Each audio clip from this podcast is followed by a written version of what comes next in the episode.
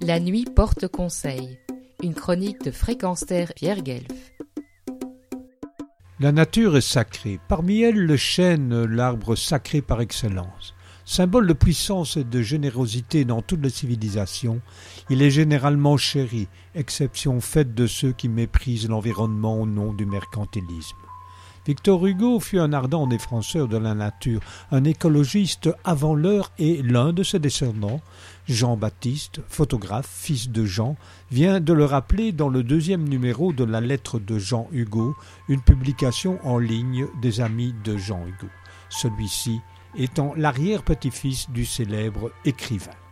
Et comme bon sang ne saurait mentir, il fut un artiste de renom très connu pour des vitraux exceptionnels, tels ceux de Notre-Dame de la Sarthe perchée sur les hauteurs de Huy, une des plus belles filles de Meuse pour l'immortel, de la maison de Saint-Dominique à Fangeau, là où vécut de 1206 à 1215 le sous-prieur Dominique, véritable idéologue de l'Inquisition. Si André Malraux emprunta un vers de Victor Hugo le titre de son ouvrage dévolu au général Charles de Gaulle, Les chênes qu'on abat, le chêne de Victor Hugo d'Hauteville sur l'île de Guernesey lui paraît indestructible. On n'abat pas ce chêne-là. La famille Hugo est très attachée à Hauteville, la maison où son prestigieux aïeul s'exila durant quatorze années et illustré par des photos de Jean-Baptiste, un reportage dans la lettre de Jean Hugo, évoque ce chêne dont il est question dans la présente chronique. Victor Hugo s'était réfugié à Bruxelles en 1851 suite à une opposition au coup d'État de Napoléon III.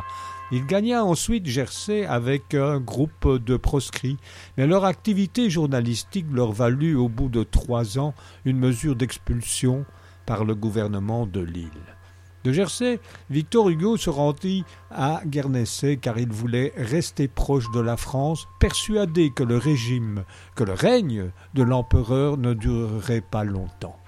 Il y loua pendant environ un an une maison sur les hauteurs de Saint-Pierre-Port, puis, à la suite du succès exceptionnel des contemplations, il devint propriétaire à 54 ans d'une grande bâtisse construite vers 1880 par un corsaire anglais.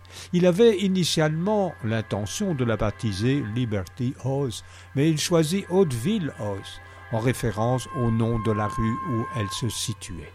Le 13 septembre 1870, de Paris où il était rentré, Victor Hugo écrivit Julie m'écrit de Guernesey que le gland planté par moi le 14 juillet a germé. Le chêne des États-Unis d'Europe est sorti de terre le 5 septembre, jour de ma rentrée à Paris. Près de 150 années plus tard, son descendant Jean-Baptiste le photographiait visiblement fidèle au symbole de puissance qu'il véhicule, tout comme la pensée hugolienne, tellement utile à rappeler en ces temps troublés, plus particulièrement au niveau environnemental. Il faut aussi civiliser l'homme du côté de la nature. Là, tout est à faire, écrivit-il dans le deuxième tome, dans Voyage. Pierre Guelf, retrouvez et podcastez cette chronique sur notre site